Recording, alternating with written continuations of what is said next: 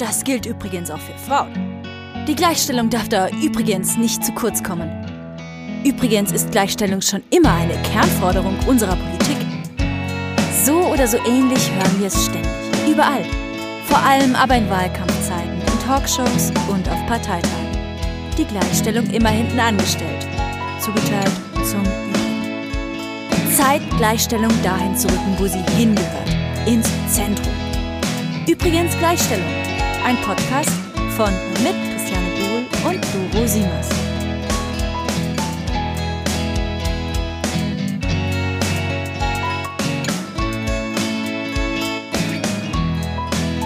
Hallo und herzlich willkommen zu einer neuen Folge übrigens Gleichstellung. Und ganz knapp noch im Februar und deshalb auch immer noch Teil unseres Themenmonats Intersektionalität Schrägstrich Mehrfachdiskriminierung.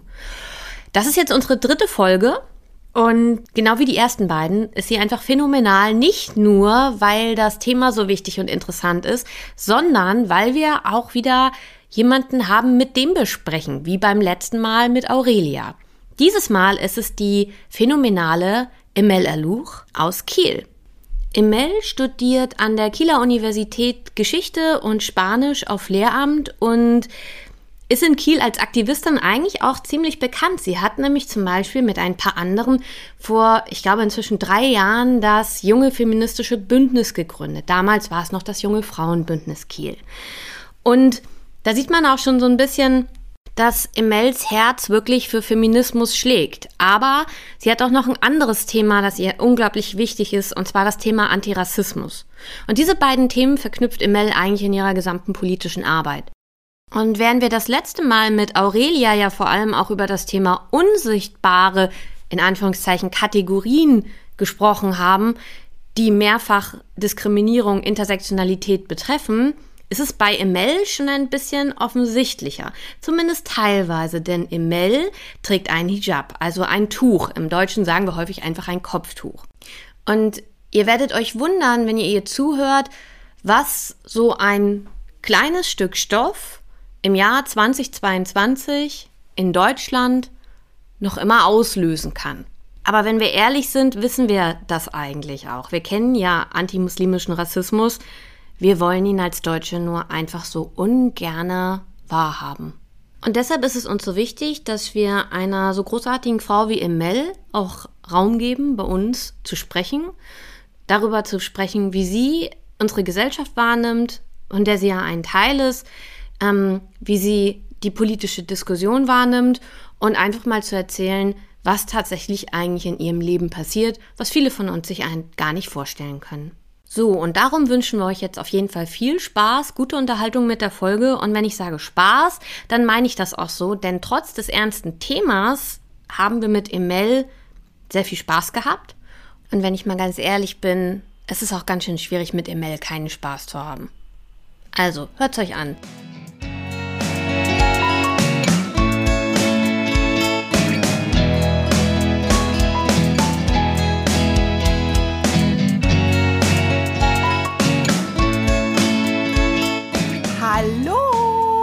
Hallo Emel.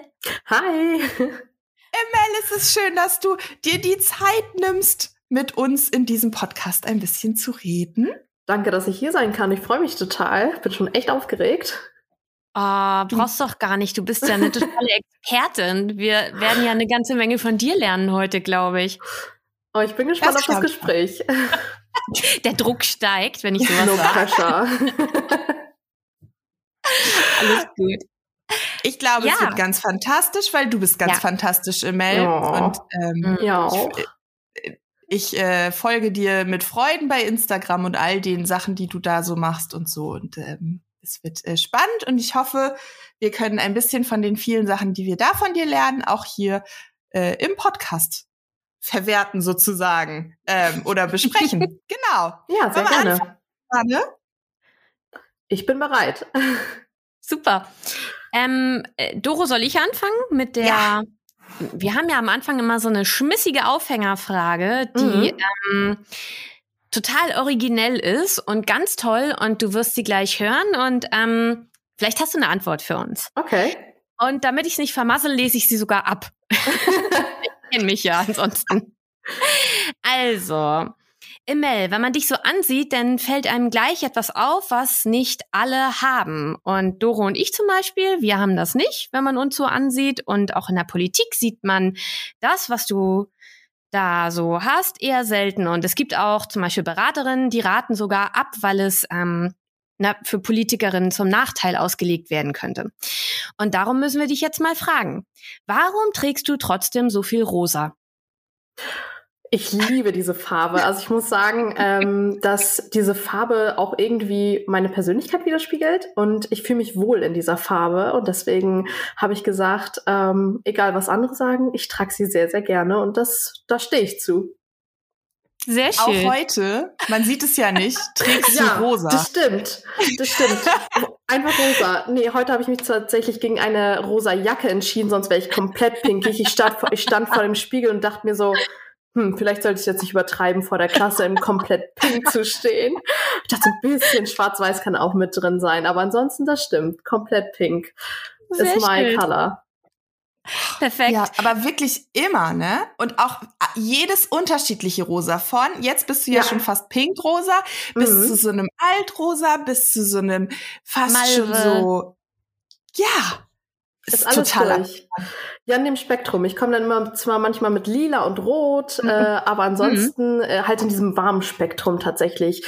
Ist einfach mit, äh, auch mit, äh, ja, mit, äh, passt einfach zu meinen Augen und zu meiner Hautfarbe und so weiter. Du hast ja vielleicht gemerkt, dass wir da so ein bisschen, ähm, so ein bisschen getrickst haben und dich auf eine falsche Fährte locken wollten mit der Aufhängerfrage. Du hast da sehr mhm. elegant drauf geantwortet und sofort genauso reagiert, wie, ähm, wie man sich das so erhofft, dass man schnell reagiert. Also mir fallen manchmal Sachen nicht so schnell ein, aber es liegt wahrscheinlich dran, dass du tatsächlich auch ähm, gewohnt bist, auf Dinge einfach direkt zu reagieren. Ne? Das ist für dich nichts, äh, also dass du angesprochen wirst ja. auch. Auf, sage ich mal, dein Äußeres jetzt. Nee, das stimmt auf jeden Fall. Also ähm, ich glaube, im Laufe der Zeit hat man gelernt, so schnell zu antworten. Das war tatsächlich, wenn ich jetzt so sagen würde, mit 14, 15 nicht so. Da muss ich mhm. tatsächlich, äh, da war ich mehr perplexer, wenn ich auf irgendetwas angesprochen worden bin, ähm, sei es mein Aussehen, äh, sei es äh, wegen etwas anderes. Und im Laufe der Zeit, auch durch mehr Selbstbewusstsein, würde ich auch sagen, habe ich dann angefangen, ein bisschen pfiffiger und schneller zu antworten. Ähm, auch ähm, ja, um einfach das Thema entweder schnell zu beenden oder auch äh, um mich zu schützen. Und äh, ich glaube, da kommt man in diese Situation rein und dann irgendwann hat man es drauf, manchmal halt eben nicht. Es gibt immer noch Situationen, wo man sagt, hm, ja, nach einer Stunde, das hätte ich mal sagen sollen oder nicht. Aber ja. ähm, man lernt dazu, würde ich mal sagen. Hast du Standardantworten auf äh, dumme Fragen und dumme Sprüche? Also hast du dir sowas zurechtgelegt? Ähm, ich mache das immer situationsabhängig, je nachdem, wie diese Person auch ähm, gegenüber äh, meiner Persönlichkeit auftritt. Also sind das jetzt so, ähm, ich wusste natürlich eigentlich, erst dachte ich, okay, auf, ich wusste natürlich, worauf du eigentlich hinaus wolltest. Mhm. Ähm, und genau, für die Person, die mich nicht kennen, ich äh, bin offen Muslime und trage auch mein Hijab auch offen. Ähm, und da ist es ganz oft so, dass man dann sowas hört wie, ja, ähm, wurdest du damit geboren? So ganz witzige, ironische Sachen, was halt mhm. im Endeffekt sehr verletzend sein kann. Oder mhm. duschst du mit deinem äh, Hijab? Ähm, und dann äh, bin ich dann auch hin und wieder mal und sag, äh, und sag dann einfach, ja, ich bin damit geboren worden. Also mit so einem schicken rosa Kopftuch, so, ne? Äh, mhm. Das ist äh, hin und wieder sind das dann solche Antworten, aber manchmal auch dann so, ähm, wo ich dann sage, nee, auf diese Frage muss ich nicht antworten. Und mhm. das ist, äh, das ist ähm, meine persönliche Entscheidung, mein persönliches Recht zu sagen, auf so eine Frage antworte ich jetzt nicht und äh, gehe dann auch weg. Mhm. Ja, also das ist nicht das Gleiche, aber die Menschen sagen immer gerne, wenn sie mich treffen, oh, du bist aber groß. Und dann sage ich immer, ja, du nicht. Und geh weg. Und das macht die total perplex. Ja, oder genau. fragen auch gerne, wie groß bist du? Und dann ja. denke ich mich jedes Mal so, hm, und antworte dann auch sowas wie, größer als du oder ja, erstaunlich groß offensichtlich. Und das realisieren die oft gar nicht so richtig. Ähm, aber ich bin auch an einem Punkt, an dem ich damit nicht mehr freundlich bin. Ne? Also ich bin nicht mehr so dieses, ich bin 1,86, ha, so wie früher. Ja. Ähm, kannst du dir das erlauben? Ich würde äh, das tatsächlich auch wieder, die Antwort wäre damit situationsabhängig, weil ich in manchen mhm. Situationen wirklich für mich einschätzen muss, ist diese Situation gefährlich? Also mhm. könnte mhm. mir jemand wirklich nicht nur verbal, sondern auch ähm, irgendwie physische Gewalt antun? Und da muss mhm. ich wirklich sagen, entscheide ich jetzt äh, pumpig zu sein ähm, mhm. oder ein bisschen frecher und zu sagen, nee, darauf antworte ich jetzt nicht oder hatte ich nicht zu kümmern? Oder bin ich da tatsächlich etwas ruhiger. Ähm, auch so ein bisschen eine innere Ruhe muss ich da manchmal haben und zu sagen, ähm, Entschuldigung, aber darauf werde ich jetzt, aber nicht mal Entschuldigung, eigentlich braucht man das auch nicht zu sagen. Äh, es ist mein mhm. gutes Recht, das zu sagen. Ich möchte darauf jetzt nicht antworten. Ähm, in manchen Situationen kann man sich erlauben, in manchen halt nicht. Und da, äh, also mhm. da habe ich die Freiheit nicht zu sagen, jetzt kann ich passiv-aggressiv sein oder zu sagen, nee, will ich nicht und äh, gehe dann einfach weg. Es ist manchmal schwieriger, den Rücken äh, einer Person den Rücken umzu, äh, umzudrehen, wenn ich mhm. weiß, es könnte mir gefährlich werden. Mhm. Absolut. Ähm, ich habe gerade so gedacht, ähm, äh, als du gerade so sagtest, äh, Entschuldigung muss man ja eigentlich gar nicht sagen, das ist schon wieder so eine Sozialisation ja. von Frauen auch ganz viel auch so. Ne? Also von dir genau. sicherlich hat das noch mal eine weitere Dimension, weil du ja. eben guckst, ähm, was ist mir gefährlich, aber es ist tatsächlich auch so eine so eine sehr weibliche Sache, eben die uns immer so beigebracht wurde, so unser Leben lang. Ähm, und da sind wir auch schon so ein bisschen bei dem äh, Thema eigentlich, was wir jetzt diesen Monat so stark bewegen, mhm. nämlich das mhm. Thema Intersektionalität. Ja. Ähm, hat das für dich, was für eine Bedeutung oder was für eine Rolle spielt das in deinem Leben? Also Intersektionalität würde ich mal sagen, ist, wenn ich es mit einem Begriff in meinem Leben beschreiben würde, dann wäre es allgegenwärtig. Also mhm. weil es mhm. ähm, weil ich nun mal verschiedene Identitätsmerkmale habe, zu denen ich stehe, die ich offen zeige und ähm, und und gleichzeitig äh, ja auch noch, äh, also das sind so mehrere Gruppen. Also Intersektionalität ist ja die ähm, die Vervielfachung beziehungsweise das Aufeinanderkommen von mehreren Merkmalen, Identitätsmerkmalen wie Geschlecht, Hautfarbe, ähm, sexuelle Orientierung und eben der Glaube oder der, Inter äh, oder das, äh, der interkulturelle Hintergrund. Und mhm. da ich bin, wer ich bin und dazu stehe, wer ich bin, ähm, ist es natürlich klar, dass ich diese verschiedenen Identitätsmerkmale habe und mhm. damit jeden Tag leben werde und auch natürlich für mich leben möchte, weil das meine Entscheidung ist. Aber durch unsere Realität, durch unsere Gesellschaft ist es natürlich nicht immer ganz einfach. Es sind sehr viele Hindernisse, mhm. die da sind, mhm. ähm, Stolpersteine, manchmal sogar geschlagen, also Türen, die zugeschlagen werden, die man erstmal aufreißen muss. Und mhm. ähm, deswegen macht äh, diese Intersektionalität, auch teilweise diese Mehrfachdiskriminierung, intersektionale Diskriminierung, ähm, diese Allgegenwärtigkeit aus. Mhm. Und das ist, ja, also sie ist immer da und je nachdem, wie weit wir fortschreiten mit äh, unserem Bewusstsein in unserer Gesellschaft, ähm, wie weit sich auch ähm, Leute, äh, Menschen selbst aufklären möchten, ähm, desto größer, also desto größer oder kleiner kann diese Intersektionalität oder diese Allgegenwärtigkeit sein, je nachdem, ähm, welche Menschen ähm, halt äh, da sind, welche mir entgegentreten und wie sie mir auch entgegentreten. Ich glaube, das ist auch ein ganz wichtiger Punkt. Hast du das Gefühl, dass dieses Bewusstsein für Intersektionalität in einem feministischen Diskurs angekommen ist oder stößt du da auch manchmal noch echt äh, gegen, also stößt du dir da manchmal noch den Kopf an, an Türen? Teilweise. Also in einigen Bereichen, also wenn ich jetzt mal hm, das junge feministische Bündnis nehme, das äh, ich mit mhm. tollen Menschen 2019 gegründet habe, ich dort fühle ich mich wohl. Dort weiß ich, dass ich meine Themen einbringen kann. Ich weiß, dass sie angenommen werden ähm, und ich weiß auch, dass nicht nur ich sie erst einbringen muss, sondern auch äh, von diesen Menschen, die vielleicht nicht betroffen sind, diese Themen mit eingebracht werden. Und ähm, in, in, sagen wir mal, in dieser feministischen Bubble äh, mit diesen tollen Menschen ähm, habe ich überhaupt keine Probleme. Aber ähm, wenn ich dann weiter aus dieser Bubble rausgehe, in anderen Räumen, ähm, kommt es oft noch dazu vor, dass ich mich als äh, mich als Person verteidigen muss und zu sagen muss, nein, äh, ich auch als muslimische Frau habe das Recht.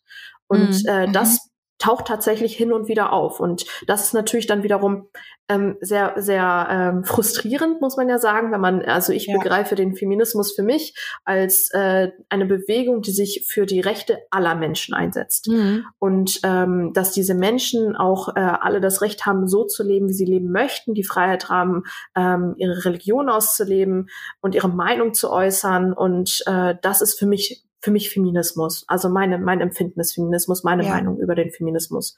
Und äh, ja, in vielen, vielen Bereichen ist es dann so, dass man sagt, ja, ich bin Feministin und äh, das und das, dafür setze ich mich ein, aber. Und mhm. dieses Aber, das sollte es ja erst gar nicht geben. Ja, aber die Frauen werden unterdrückt und wir müssen ihnen helfen. Ja. Wieder dieses äh, Rettersyndrom, dieser Heldinnen-Syndrom, mhm. der teilweise auftaucht.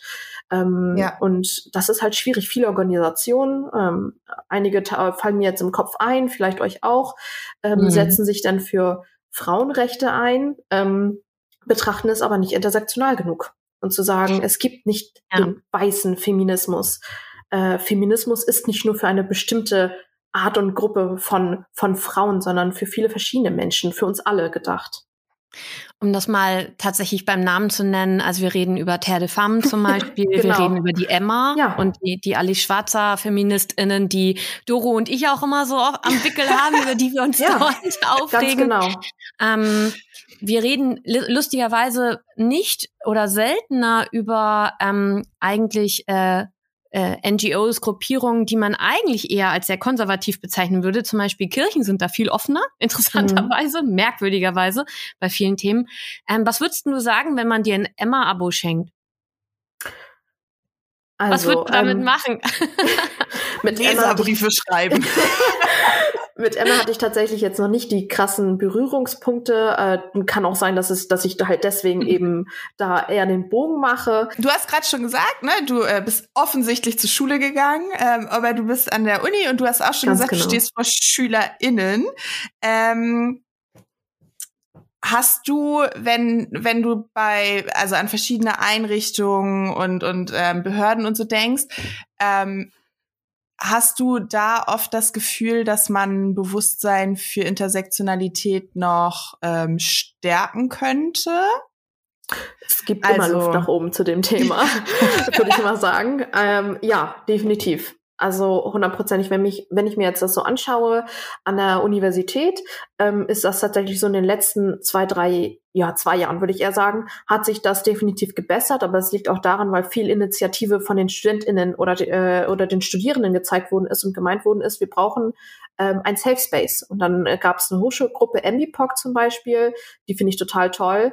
Ähm, und diese mhm. veranstalten mhm. diese Safe Spaces, ähm, wo ja ähm, marginalisierte Gruppen, in dem Sinne BPOCs, die Möglichkeit haben, über ihre Erfahrungen zu sprechen. Und das ist so ein Punkt, ähm, das fehlt in vielen Institutionen, in vielen äh, anderen Einrichtungen, wo Menschen, die halt ähm, ja betroffen sind von Diskriminierung Rassismus, wirklich darüber sprechen können. Meistens ist es ja so, man frisst es in sich rein und das ist ja auch nicht gut für einen. Also das ist, man nimmt das mhm. immer mit und man kann mit niemandem drüber reden oder man denkt, man kann nicht mit, ihm, mit jedem drüber reden und dann kommt man in diesen Raum, wo viele auch da sitzen, die selbst betroffen sind und ähm, ja, man fühlt sich nicht alleine und ich glaube, das ist ganz wichtig, dass dieses du wirst nicht ausgegrenzt ähm, und du bist gehörst dazu. Also das ist sowieso mhm. bei Institutionen ein ganz wichtiger Punkt, ähm, wo man Menschen nicht das Gefühl geben sollte, dass sie ähm, ja, dass sie nicht dazugehören. Also die wieder dieses Othering, äh, dieses äh, ich bin anders, du bist anders, also trennen wir uns mal,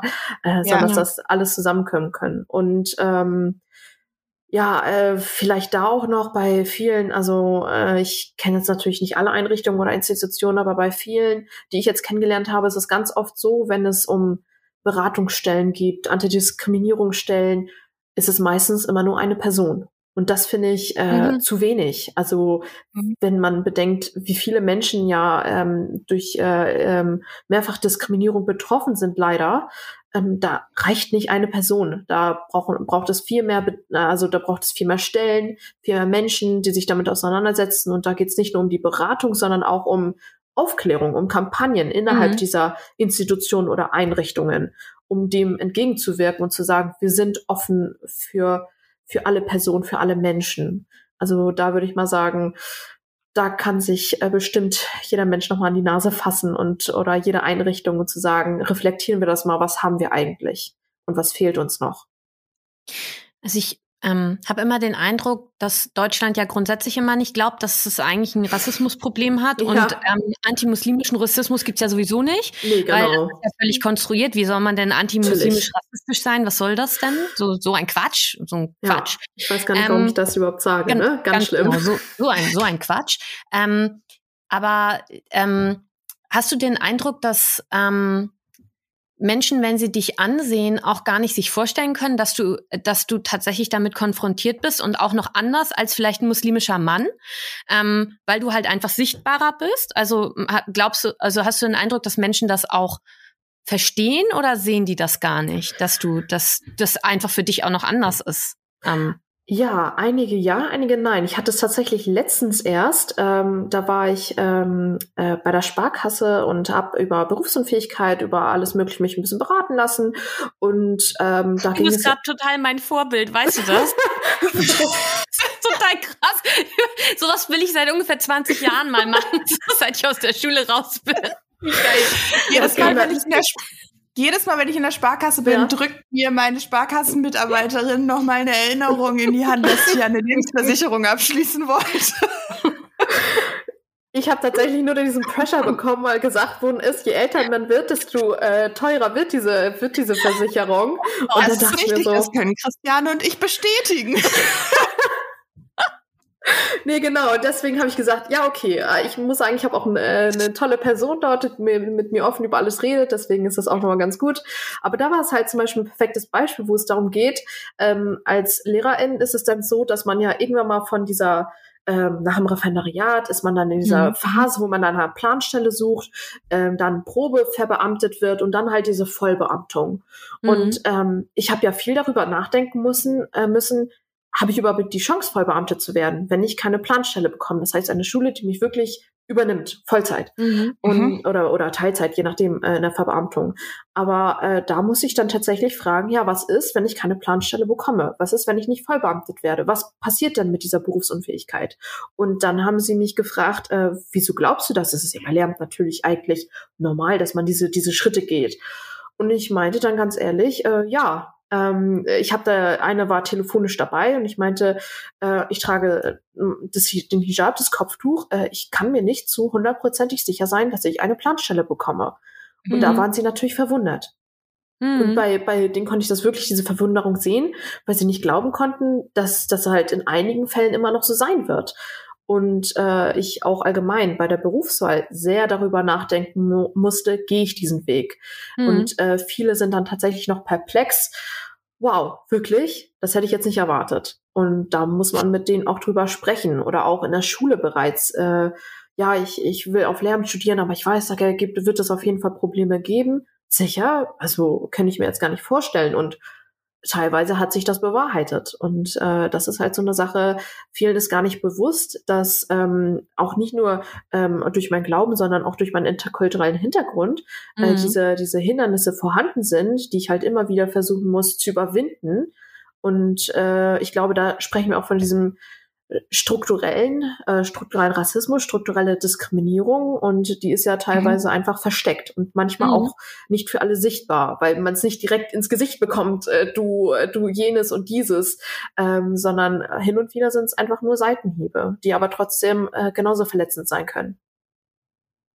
Und vor allem auch tatsächlich Auswirkungen dann ja auch haben, ne? Definitiv. Also die ja. einfach bedeuten, ähm, äh, auch für dein weiteres Leben und für das Leben anderer. Also das. Ähm wenn man so bedenkt, ich glaube, äh, ich, äh, ich habe mich versucht zurückzuerinnern, an welchem Zeitpunkt konnte ich mal eine Entscheidung abseits davon treffen, zu sagen, ähm, wird es Konsequenzen für mich haben, weil ich, weil ich, weil meine Identität äh, vielleicht nicht die Identität anderer ist und mhm. äh, weil ich verschiedene Merkmale habe auch äh, in der neunten Klasse, also ich wollte schon immer Lehrerin werden. Das war, mhm. äh, ich, es hat mir gefallen. Ähm, ich habe mit der Nachhilfe auch schon Menschen etwas beizubringen. Und in der neunten Klasse gab es tatsächlich mal einen Punkt, wo ich dann gesagt habe, nein, ich weiß nicht.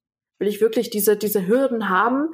Und dann habe ich mich tatsächlich umgeschaut, um zu schauen, was kann ich anderes machen nach dem Abitur. Und ähm, in der zehnten, also es hat wirklich ein Jahr gedauert, wo ich gesagt habe, ganz ehrlich, nein, ich will das machen, also mache ich das mhm. auch. Und ähm, auch in allen mhm. Bereichen, also wenn später bei Wohnungssuche oder sowas oder auch schon in der Schule musste ich auch damit teilweise rechnen, dass ich aufgrund meines ähm, interkulturellen Hintergrundes, meines Namens irgendwie äh, eventuell anders behandelt werden kann. Also es, mhm. Studien zeigen es ja. Bewertungen von ja. Menschen mit interkulturellem Hintergrund sind schlechter.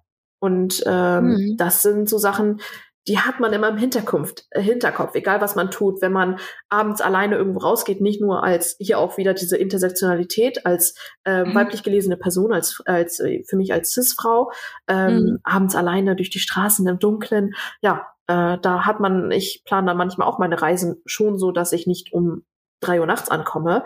Mhm. Und dann ist es nochmal die andere Sache, wenn ich im Bahnhof stehe, es ist so eine Kleinigkeit, einige machen das auch, aber es ist total irre, aber trotzdem irgendwie bei einem drinne. Ähm, ich, sobald ein Zug kommt, ähm, oder ich stelle mich nicht neben dem Bahnsteig, ich bin abseits davon und guck um mich herum. Ist da jemand, der mir gefährlich sein könnte? Es ist einfach irgendwo auf eine Weise äh, traurig und auch irgendwie dämlich, aber das ist einfach so in dieser Psyche drinne, ähm, durch dieses Bewusstsein und dieses innere, innere, die innere Paranoia, äh, dieses, diese Paranoia, Paranoia, dass man tatsächlich dann sagt, hm, ich stelle mich mal ein bisschen weiter weg.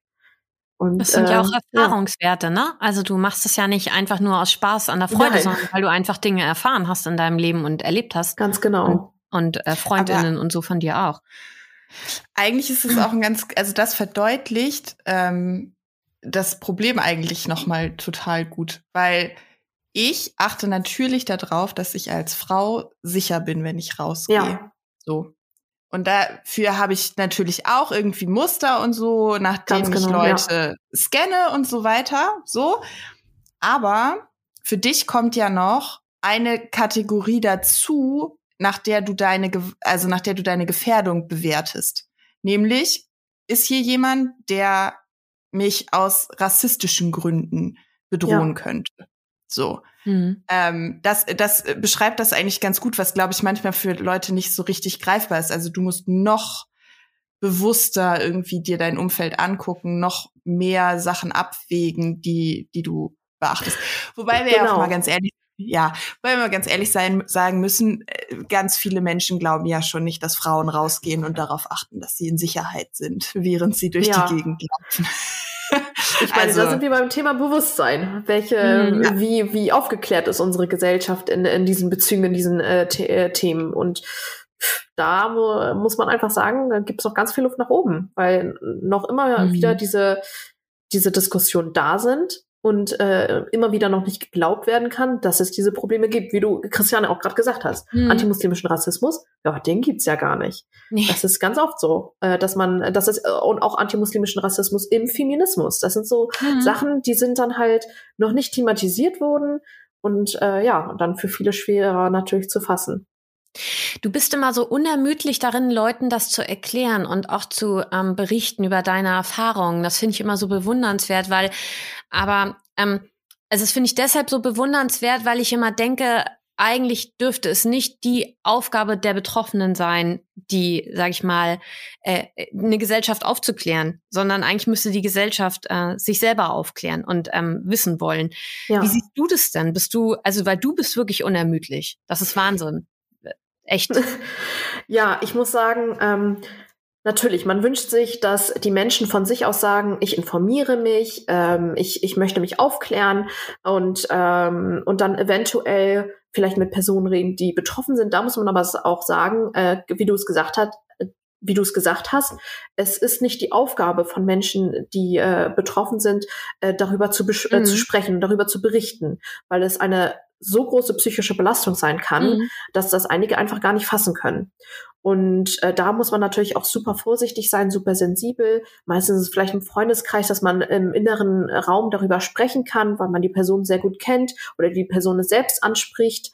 Ähm, aber man muss nicht zu einer Person hingehen und sagen, du sag mal, äh, erzähl mal. äh, das ist dann halt, das ist ja. halt, das, das muss nicht sein, das ist unsensibel und du, ähm, ja, das ist auch, äh, du weißt gar nicht, was diese Person für, erlebt hat, was für Erfahrungen und für schlimme Erfahrungen diese Person gemacht hat.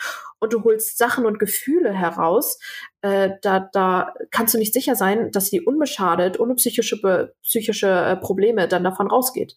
Und für mich habe ich irgendwann mal gesagt, ähm, es, ich spreche offen darüber. Über einige Sachen vielleicht nicht, weil die einfach zu, zu tief sind und darüber kann ich nicht sprechen, ohne dass ich nicht in Tränen ausbreche. Ähm, aber über einige Sachen äh, rede ich ganz offen und ich sage auch immer, wenn Personen sagen, du darf ich dich mal was fragen? Ja klar, gar kein Problem, frag mich gerne ähm, über ob jetzt mit einem interkulturellen Hintergrund als Frau oder äh, auf, äh, auf Muslima, ähm, da ist es auch für mich dann in Ordnung. Aber es gilt nicht für jede Person und das muss man mhm. äh, klar sagen. Nur weil ich darüber spreche, heißt es nicht, dass andere Personen mhm. drüber sprechen. Ich habe viele mit vielen geredet, ähm, die dann gesagt haben, ganz ehrlich, äh, ich find's toll, aber oder äh, äh, vielleicht kann ich das irgendwann mal, aber jetzt nicht. Und das ist verständlich mhm. und das muss man respektieren. Also das ist ganz wichtig zu sagen. Ich ich akzeptiere diese Grenze, die du für dich gezogen hast. Mhm. Ja. Also, äh, also ich finde, äh, ein wichtiger Begriff, der da auftaucht, ist, äh, der auch von vielen Menschen noch ja, aufgrund, äh, denke ich mal, Ereignisse, die in den letzten Wochen passiert ist, es fehlt Zivilcourage. Einfach äh, zu sagen, man ja. unterstützt andere Personen, äh, die auf, auf offener Straße ähm, ja, geschlagen werden, fertig gemacht werden, mhm. ähm, äh, rassistische Äußerungen an den Kopf bekommen, was äh, unglaublich, äh, also das ist einfach, äh, man ist sprachlos.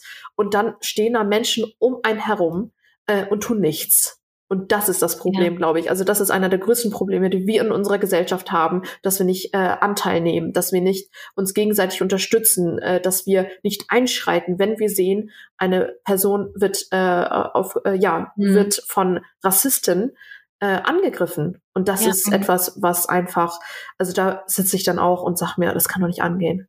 Also das 21. Ja. Jahrhundert, 2022. Und das ist immer noch ein Problem. Was mich an dem, also das ist jetzt ja das, der letzte große Vorfall. Sowas ja. passiert ja ständig jeden Tag in Deutschland. Eben. Wir müssen ja gar nicht ganz, so tun, als würde das nee, nicht irgendwie. Ehrlich, ja. Nur in den Medien ist es halt nicht immer. Und der letzte große Vorfall war ja dieser, der zuerst als äh, fehlende Maske ja. ähm, betitelt wurde, gekennzeichnet wurde. Und was mich daran vor allem so schockiert hat, war, dass ähm, die junge Frau geschildert hat, sie hat um sich herum geguckt und hat die Menschen um sich herum als Helfende wahrgenommen gedacht, sie, jemand könnte sie schützen und hat die so hilfesuchend angeguckt und gebeten und die haben alle gelacht. Und das war ja. das, was mich äh, vollkommen schockiert hat, weil ich gedacht habe, äh, das, was für ein, ähm, was für eine, was für eine äh, Hilflosigkeit und Ohnmacht du dann noch erfährst, wenn du sowieso angegriffen wirst ja. und dann eigentlich denkst, hier sind Menschen, ich bin nicht alleine und dann bist du ganz alleine. Und das ja. ist, das fand ich echt, da habe ich gedacht, eigentlich hätte ich mir jetzt auch nicht mehr vorstellen können, aber es passiert jeden Tag. Ja.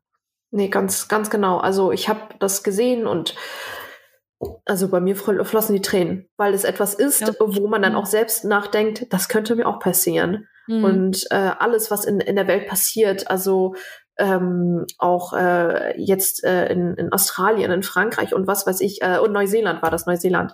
Äh, das war einfach so Situationen, wo ich mir dachte, gut, die sind vielleicht ein paar hunderttausend Kilometer weit entfernt, aber ich kann nicht mit Sicherheit sagen, ähm, dass ich rausgehen kann und ich das gleich erleben würde. Das mhm. äh, so weit ist leider unsere Gesellschaft noch nicht und daran, das ist halt, woran wir halt noch arbeiten müssen. Und das ist für, das ist halt ja, einfach frustrierend. Also man ist so frustriert, weil man tut so viel und man redet so viel darüber und ähm, man versucht äh, Menschen da hingehend auch aufzuklären, man versucht offen zu sein und äh, mit den Menschen zu sprechen und zu reden, aber trotzdem knallen halt einige einfach die Tür zu und dann passieren solche Sachen, wo du, wo man sich denkt, ja super. Und äh, mhm. was ist, ich könnte die nächste sein oder was? Ja, aber man muss ja auch sagen, das ist ein sehr, ext also sehr extremer Fall ist es nicht, weil es tatsächlich jeden Tag passiert überall und Menschen werden auch körperlich angegriffen jeden Tag für ihr Aussehen, ähm, ihren Hin also ihren biografischen Hintergrund. Wie sagt man das denn politisch korrekt jetzt am besten? Also für die Migrationsgeschichte, die sie wahrscheinlich mitbringen, ähm, etc. aber diese kleinen Sachen, dafür braucht man vielleicht, muss man dafür mal ein Buch gelesen haben oder mal mit dir gesprochen haben und dann fallen einem, also mir zumindest fallen auch die kleinen Sachen überall auf. Aber ich glaube, vielen Leuten fehlt da schon, fehlen da schon die Instrumente, also vielen mhm. weißen Menschen fehlen die Instrumente und das finde ich halt extrem traurig. Ähm, und ich merke aber auch, wie, wie das so auf nicht so sonderlich viel Gegenliebe stößt, wenn man das anspricht. Ne? Also ähm, deshalb finde ich das, ja, also nee, ich glaube, ich äh, weiß, was du meinst, weil es ganz oft so ist, äh, dass man, wenn man darüber spricht, war oh, schon wieder das Thema. Und dann dachte ich mir, ja, aber ich habe auch keine Lust, jedes Mal über dieses Thema in, den Zeitungen zu lesen oder dass irgendwelche PolitikerInnen sich dazu äußern, wo ich mir dachte, das ist genauso nervig. Leute, also mhm. dann äh, versteht auch, dass äh, ich auch nicht jedes Mal Lust habe, ähm, bei solchen, äh, wenn darüber wieder diskutiert wird, äh, mhm. äh, ich glaube, letztes Jahr war das halt ein bisschen äh, sogar sehr stark. Äh, mal sehen, wie es dieses Jahr wird. Aber da musste ich einfach zwei Wochen von Social Media Abstand nehmen, weil ich mir gedacht habe, nein, ich will das auch nicht hören. Ähm, und äh, ich glaube, äh, ja, es ist frustrierend, aber ich glaube, wir haben viele verschiedene Möglichkeiten, wo wir halt eben diese Instrumente schaffen können. Also ähm, mhm. sei es jetzt durch, durch äh, Aufklärungskampagnen, aber sei es auch in den Schulen direkt, dass man darüber spricht ist, äh, oder dass man das mit aufnimmt.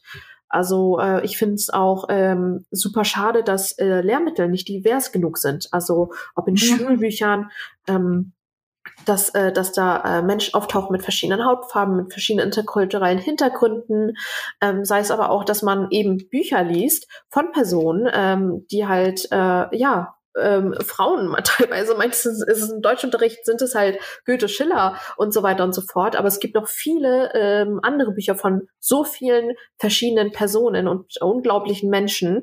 Und dass die mal behandelt werden oder im Geschichtsunterricht wird dann mal wirklich über die Verantwortung des Kolonialismus gesprochen, wo wir immer noch ein Problem damit haben, mhm. uns damit auseinanderzusetzen. Und das sind so, das sind so Kleinigkeiten, wo, äh, wo man dann ansetzen kann, ähm, bereits in den Schulen, wo man sagt, Kinder und Jugendliche sind unsere Zukunft, mhm. dann äh, setzen wir es doch direkt dort ein, halten es offen und äh, ich habe auch, wenn ich jetzt in den Schulen äh, bin oder ähm, da bin und ähm, mit äh, im Unterricht sitze, ich werde nicht dumm angeguckt weil es mhm. für die normal ist. Es ist in Ordnung und ähm, die haben halt diese diese Akzeptanz schon irgendwie dort, nicht in allen, das wollen wir, äh, muss man auch nicht pauschalisieren oder generalisieren, aber äh, in vielen Bereichen, ja, gehen sie damit total toll um. Von den SchülerInnen habe ich noch niemals ein Problem bekommen. Also weder irgendwelche Witze, wo mhm. man auch sagen muss, Witze, ich habe äh, da habe ich mal mit jemandem gesprochen, man meint, über Witze kannst du, also äh, du kannst über alles Witze machen. Und wo ich mal dann meinte, nein, kannst du hm. nicht. Rassistische Witze sind keine Witze. Genauso wie mhm. Rassismus mhm. keine Meinung ist. Da muss man halt Grenzen setzen. Mhm. Und äh, ja, und dann, wenn man diese Instrumente mitgibt, in den Schulen oder auch äh, durch, wie gesagt, Kampagnen, aber auch das äh, in, der, in der Politik eben nicht über einen gesprochen wird, sondern mit einem gesprochen wird. Das sind so Kleinigkeiten, die dann äh, gemacht werden können oder durch Empowerment-Programme, Mentoring-Programme, dass mhm. äh, man motiviert. Wenn ich äh, in der, ähm, ich war mal irgendwo, wo dann ähm, SchülerInnen zu mir gekommen sind oder nicht Schülerinnen, äh, also äh, TeenagerInnen, junge Erwachsene, die kurz vorm Abi sind, dann sich natürlich fragen, was möchte ich machen? Und dann gefragt wird, ja, du, äh, ich möchte eigentlich Lehrerin werden, aber ich, ich trage ja auch einen Hijab. Meinst du, ich soll das machen? Hm. Und das sind so Kleinigkeiten, wo man sagt, ja, ja, natürlich, mach das doch. Es geht auch um Repräsentation. In, ähm, schauen wir uns mal die Vorstände an oder äh, in Universitäten, ProfessorInnen, äh, die, die sind dann meistens eher cis-männlich als ähm, hm. äh, ja, äh, auch Frauen sind in vielen Sachen nicht vorhanden, dann geschweige noch äh, Frauen mit interkulturellem Hintergrund, ähm, mhm. Transmenschen und so weiter. Das, das fehlt überall noch. Und ähm, genau, da ist es halt, ja, das ist, da geht es um Repräsentation. Und da muss man auch äh, ansetzen. Und äh, sobald das überall vorhanden ist, auch im Bundestag, also ich war schockiert, wirklich schockiert, als ich erfahren habe, dass noch im Bundestag die erste ähm, äh, Person of Color drin war. Und das wusste ich nicht, weil ich dachte, na ja, da, also eine weiblich, äh, äh, weibliche Person of Color. Äh, und das wusste ich nicht. Und da mhm. war ich mhm. einfach nur so schockiert, dass ich mir dachte, das kann doch nicht angehen. Also es kann doch nicht angehen, dass da ja. eine Person drin sitzt. Und du hast total recht. Und ähm, das fand, es ist ja schon absurd, dass Serpil die erste Muslima im schleswig-holsteinischen ja. Landtag war. Schon das ist absurd. Aber tatsächlich ist die äh, erste äh, Women of Color ja noch viel später im Bundestag. Also das ist ja tatsächlich 2021, ja, muss man sich mal vorstellen. In den Geschichtsbüchern wird das so stehen und wir sind einfach nur ähm, ja. so verwundert, dass es halt, äh, halt erst jetzt passiert.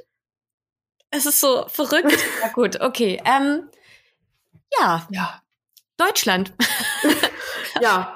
Wir haben jetzt schon ganz viele Sachen irgendwie so an, angedeutet, die Einzelne machen können, um die Situation ähm, von mehrfach diskriminierten Frauen mit wie hast du das gerade gesagt? Interkulturellem Hintergrund?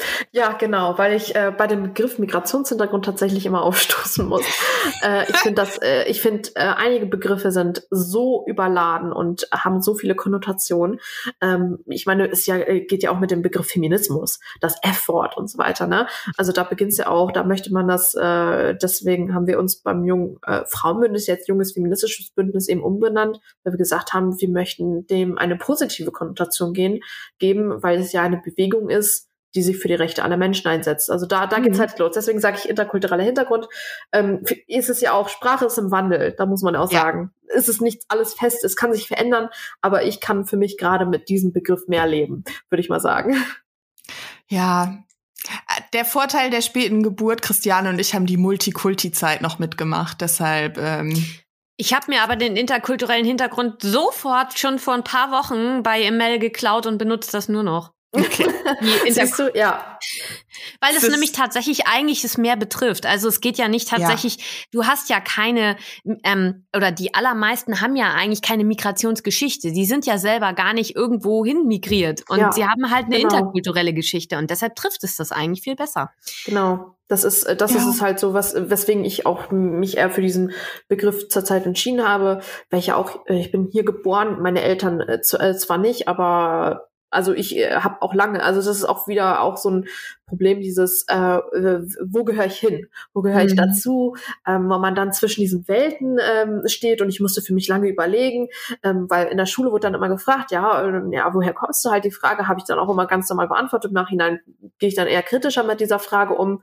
Und mhm. dann habe ich für mich gesagt, ich bin äh, Deutsch-Marokkanerin ähm, weil ich beide Seiten sehr, sehr schätze mh, mm, und äh, darauf auch sehr stolz bin und das dann halt für mich selbst in meine Identität mit integriert habe. Das war aber auch ein Prozess. Und ich glaube, das ist bei vielen noch so.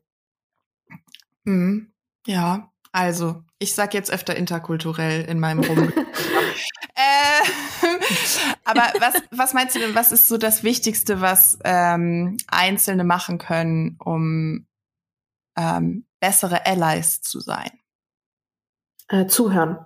Manchmal ist es auch einfach nur das Zuhören. Also dieses, äh, dass man äh, den Betroffenen zuhört ähm, oder wenn es äh, um das Thema geht, aufmerksam ist und unterstützt ähm, und auch mal fragt, wie kann ich dich unterstützen? Es gibt ja verschiedene Möglichkeiten oder ähm, in, in denen man dabei sein kann.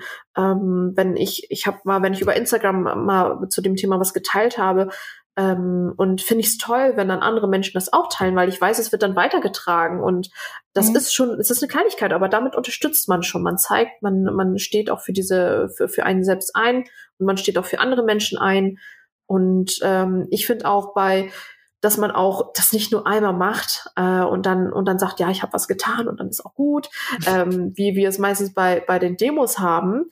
Ähm, mhm. Da gehört auch schon viel viel mehr. Du kannst nicht einfach klar, es ist schön zu, zu demonstrieren und zu sagen, wir stehen alle zusammen für diese eine Sache ein. Ähm, das hatten, hatte man ja oft mit Black Lives Matter, ähm, aber da, da, da muss man halt weitergehen. Dieses Problem ist nicht nur von einem, von einer Demo auf das andere dann auf einmal gelöst und schubswurp haben wir halt nicht äh, Rassismus gegenüber äh, People of Color, sondern der ist noch da. Und dann, ähm, dass man sich auch selbst aufklärt, dass man Bücher liest, mit anderen äh, darüber, darüber spricht, auch in seinen in seinen Kreisen, wo vielleicht nicht so viel bekannt ist, dass man dann selbst sagt, du, ich habe mal dieses Buch gelesen, das war total toll, mhm. ähm, das zum Beispiel von Tupoka und so weiter und da, da, das ist äh, oder ja und dann, dass man das halt auch weiterträgt, auch dieses Weitertragen und mhm. je weiter es getragen wird, desto mehr Menschen werden äh, sensibilisiert oder kriegen ein Bewusstsein dafür. Ich glaube, was mir immer sehr geholfen hat bisher, ist ähm, mir zu sagen, ähm, ich ähm, bin ja in einer Gesellschaft aufgewachsen, in der ich tatsächlich rassistische, sexistische und mhm. überhaupt ähm, bestimmte menschenfeindliche Strukturen einfach äh, ich bin mit denen aufgewachsen. Ich, ja. Die sind in meinem Denken einfach mit verankert. Ich kann ähm, die nicht einfach wegschütteln und dann sind sie weg. Und ähm, es kann passieren, dass ich ähm, äh, bestimmte Denkmuster habe, die sexistisch sind oder die rassistisch sind, das macht mich noch nicht zu einer Rassistin. Das sind nur, das bedeutet, dass ich das reflektieren muss und dass mhm. ich das im Prinzip, ähm, dass ich, wenn ich das reflektiert habe, es besser mache und ähm, ähm, weiß, was äh, äh, was ich dagegen tun kann, sozusagen. Also nicht jede Rassist, nicht jeder rassistischer Gedanke macht einen Rassisten aus. Das meine ich damit. Ich glaube, da ist auch wichtig, dass man äh, jetzt auch nicht äh, manchmal wenn man mit, ähm, mit Menschen redet und sagt, nee, ich finde das nicht in Ordnung, ich fühle mich in diesem, in dieser Situation wirklich diskriminiert oder ähm, das ist für mich auch, kann auch unter anderem eine Form von Rassismus sein und so weiter, dass dann die Person nicht sagt, nee, das, äh, äh das, das meinte ich nicht so und dann versuchen die halt sich zu rechtfertigen und so weiter. Mhm. Und wie, wie du auch gesagt hast, äh, wir leben in dieser Realität, wo vieles sehr verankert ist, sehr strukturell mhm. und äh, da, äh, da kann es vielleicht bei einer Person dazu kommen, aber dass da dann nicht abgeblockt wird und gesagt, mhm. nee, das verstehe ich nicht, was du sagst und dann wird es dann sehr aufmüpfig und aufruhig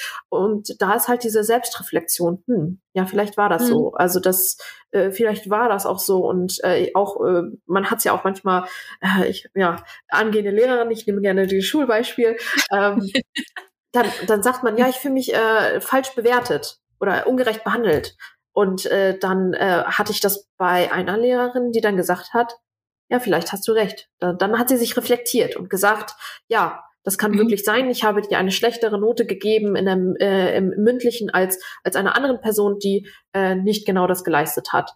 Und äh, da fand ich das, das war dann so eine Situation, wo ich mir gesagt habe, ich habe es angesprochen, habe offen und ehrlich mit dieser Person gesprochen und ähm, sie hat es angenommen, reflektiert und zugestimmt und meinte, dass, dass darauf geachtet wird und dann äh, ging es dann auch besser. Und das fand ich, das finde ich auch super wichtig, weil ich bin mhm. ja auch mhm. nicht, also diese Struktur, mir kann es ja auch passieren, nur weil ich äh, Rassismuserfahrung mhm. habe und betroffen bin, kann es ja auch sein, ich muss mich ja auch reflektieren und das, da, das ist die Aufgabe eines äh, jeden Menschen. Ja. Ja, das stimmt. so, das ist ziemlich gut auch als vorletztes Statement sozusagen ja, mit einem Blick auf die Zeit. Wir, ja, werden alle, wir, werden, wir werden alle besser, wenn wir uns reflektieren. Ähm, aber es ist natürlich auch Arbeit. Das äh, natürlich. Ist, du bist äh, politisch geworden. ja. Und engagierst dich auf so vielen verschiedenen politischen Bühnen. Was ist denn deiner Meinung nach die eine politische Stellschraube, ähm, die die Situation verbessern würde für mehrfach diskriminierte Menschen? Ähm, ja, also ich bin in vielen genau Organisationen ähm, aktiv in der Partei und so weiter. Und ich glaube, ähm, Repräsentation ist ein Punkt. Also, dass man Menschen empowert, äh, mitzugestalten. Und das hat man jetzt auch bemerkt, äh, bezogen auf Landtagswahl und alles Mögliche. Das kommt alles auf einen zu. Aber auch, äh, wenn es um Anträge geht, Themen, die diskutiert werden sollten. Und ähm, klar, es soll nicht alles von einem selbst ankommen. Äh, manchmal ist es schön, wenn eine andere Person mit dem Thema ankommt und sagt, ja, ich möchte gerne über diese äh, über Diskriminierung sprechen. Aber ähm, oft ist es so, wenn die Personen mit am Tisch sitzen, dann dann äh, wird es, wirkt es realer, also für die andere Person. Ich hatte, mhm. jemand hatte mir erzählt, äh, in einem Raum, da waren dann alle ähm, männlich gelesenen Personen, einzige weiblich gelesene Personen und dann hieß es, ja, das, das interessiert uns jetzt gerade gar nicht, über dieses Thema wollen wir nicht reden. Und ich glaube, je mehr Menschen äh, da sind, äh, also je, je vielfältiger, je diverser es ist äh, an einem Tisch, desto mehr Themen werden eingebracht, aufgegriffen, weil sie einfach präsent sind. Und ich glaube, das ist so ein Punkt, worauf wir noch irgendwie achten müssen, ob es jetzt in Organisationen ist, ob in Parteien, in Verbänden und so weiter. Ähm, das, das ja, dieses Miteinander, also dass man äh, über alle Themen sprechen kann und äh, ja, dass man auch empowert und ähm, mhm. sagt, ja, du, du gehörst genauso dazu, du kannst es auch machen. Öfter höre ich, ja, was habe ich in der Politik zu suchen? Ich werde da sowieso äh, irgendwie in die Ecke gestellt und kann nichts sagen. Und äh, manchmal ist das so und manchmal ist es halt auch nicht so. Und da ist es auch die Aufgabe von von diesen äh, von den TrägerInnen zu sagen, ähm, ja, wir sind offen für alle Menschen, das auch offen zu zeigen. Dass man sagt, ja, super, dass du da bist. Und man nimmt diese Person mit, man bringt sie ein. Und das war halt so, ähm, wo ich zum Beispiel, also bestes Beispiel, Christiane, ähm, mit dem Gleichstellungsreferat, äh, da hatte ich total das Gefühl, mit aufgenommen zu sein. Und durch dadurch, dass ich auch eingeladen worden bin ähm, und auch dabei sein kann und dabei sein konnte, und dann äh, mir auch gefragt worden ist, was möchtest du gerne machen? Wir würden dich unterstützen und äh, und dann kam die Idee von dem jungen feministischen Bündnis und jetzt nach drei Jahren, wir haben bald Jubiläum nächste Woche mhm. tatsächlich. Ähm, ja, das, das daraus stehen Ideen, Unterstützung und das ist halt mhm. so diese würde ich sagen, in der Politik auch, in anderen Verbänden, Institutionen, diese Schraube, das Mitnehmen von allen. Mhm. Oh Gott, ich war bei der Gründungsveranstaltung dabei. Ja, stimmt, ja. Das, war so schön. Das war noch ganz klein alles. Ja, das genau eben. Da hatten wir gerade nur auf Instagram unsere zehn FollowerInnen und äh, das ist Wahnsinn und wie viel wir auch in Kontakt gekommen äh, sind mit anderen Menschen. Könnt Echt ihr sehr toll. stolz auf euch sein? Ja, ich bin stolz auf unsere Gruppe. Äh, ich muss sagen, ich habe da tolle Menschen, die mich unterstützen. Und gemeinsam, äh, das ist auch so eine Sache. Da sind Personen, die äh, sich einbringen möchten und dann sollte man auf jeden Fall diesen Raum geben. Ja, du warst ehrlich gesagt mein biggest hope von allen Gästinnen, die wir so hatten, die auf diese Frage antworten würden. Wir müssen das Patriarchat stürzen.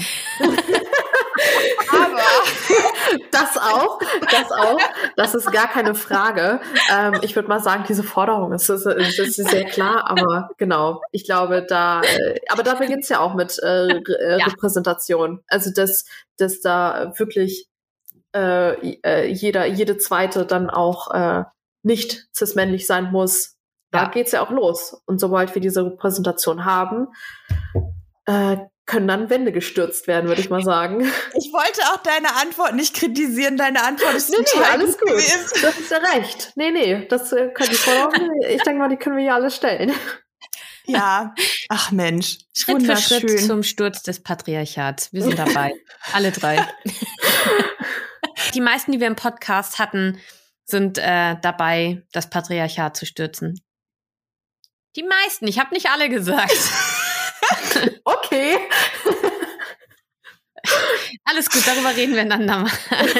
Alle auf jeden Fall nicht, aber genau, die meisten. Ach Mensch, Mel, es war so schön, dass du da äh, bei uns äh, bist, warst. Ich habe ja. ganz viel mitgenommen. Du bist so tough mhm. und ähm, an meinem Tisch ist immer ein Platz für dich. Oh, danke für die Einladung. Es hat mir so viel Freude bereitet, darüber zu sprechen. Und äh, ja, und das ist auch, das ist ja auch eine Möglichkeit. Vielleicht hört es ähm, eine oder andere, nimmt für sich was mit. Und ich glaube, das ist mhm. ganz auch ganz wichtig. Und deswegen finde ich es super, dass ihr diese Plattform ähm, erschaffen habt und auch mit so vielen Menschen darüber redet und dass ich diesmal ein Teil sein konnte und äh, genau mit euch auch immer arbeiten kann. Und ich mich auch ah. immer darüber freue, dass wir das tun ja. können. Du bist so ein wertvoller Teil. Vielen ah. Dank. Ja auch, wirklich ja auch. Danke. Emel, es war uns eine Freude. Mir auch. Danke, Danke euch. Tschüss. Tschüss. Tschüss. Hat euch gefallen? Habt ihr Anmerkungen oder Kritik? Lasst uns ein paar Sterne, ein Like, Herzchen oder einen Kommentar da. Und denkt dran, Gleichstellung passiert nicht von allein und nur Podcast hören ist nicht also angepackt und mitgemacht. Mit euren fröhlichen Feminist Killjoys, Doro, Christiane und übrigens Gleichstellung.